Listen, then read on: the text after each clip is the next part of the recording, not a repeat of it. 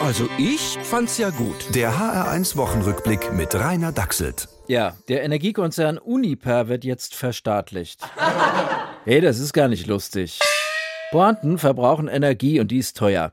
Wenn ich hier ein Feuerwerk abbrenne, verzehnfacht sich der Rundfunkbeitrag. Und will das jemand? Ich nicht. Ich auch nicht. Na also, der Wochenrückblick diesmal also nur mit vorbildlich energiearmen Gags wie diesem. Die Dokumenta ist zu Ende. Ja, es stimmt aber. Fazit, der globale Süden ist uns gar nicht so fremd. Bei allen Differenzen gibt es doch eine Überzeugung, die viele Menschen verbindet. Israel ist schuld. Und ab sofort sind Ideen für die nächste Weltkunstschau gefragt. Wir haben uns mal auf der Kunstszene umgehört. Also ich finde ja, wir stellen am besten mal gar nichts aus. Da können sich die Leute denken, was sie wollen. Das ist mal ein Statement gegen die elitäre Kunst.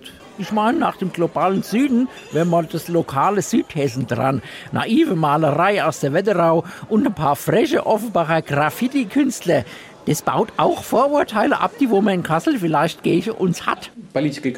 Ich meine, jetzt müsste mal der globale Nordosten zu Wort kommen. Meine Tochter malt sehr schöne politische Bilder.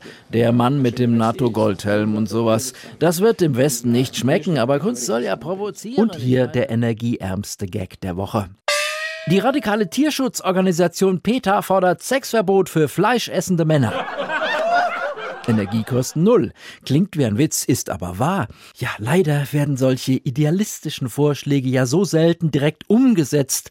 Aber unsere Regierung will den Tierfreunden wenigstens ein bisschen entgegenkommen erklärte ein Sprecher des Außenministeriums. Nirgends essen die Männer so viel Fleisch wie in Russland. Unsere Waffenlieferungen an die Ukraine sind also ein Bekenntnis zu einer feministischen und vegetarischen Außenpolitik. Also, ich find's gut, dass wir jetzt auch sowas machen. Echt? Der HR1 Wochenrückblick mit Rainer Dachselt. Auch als Podcast und in der ARD Audiothek. HR1.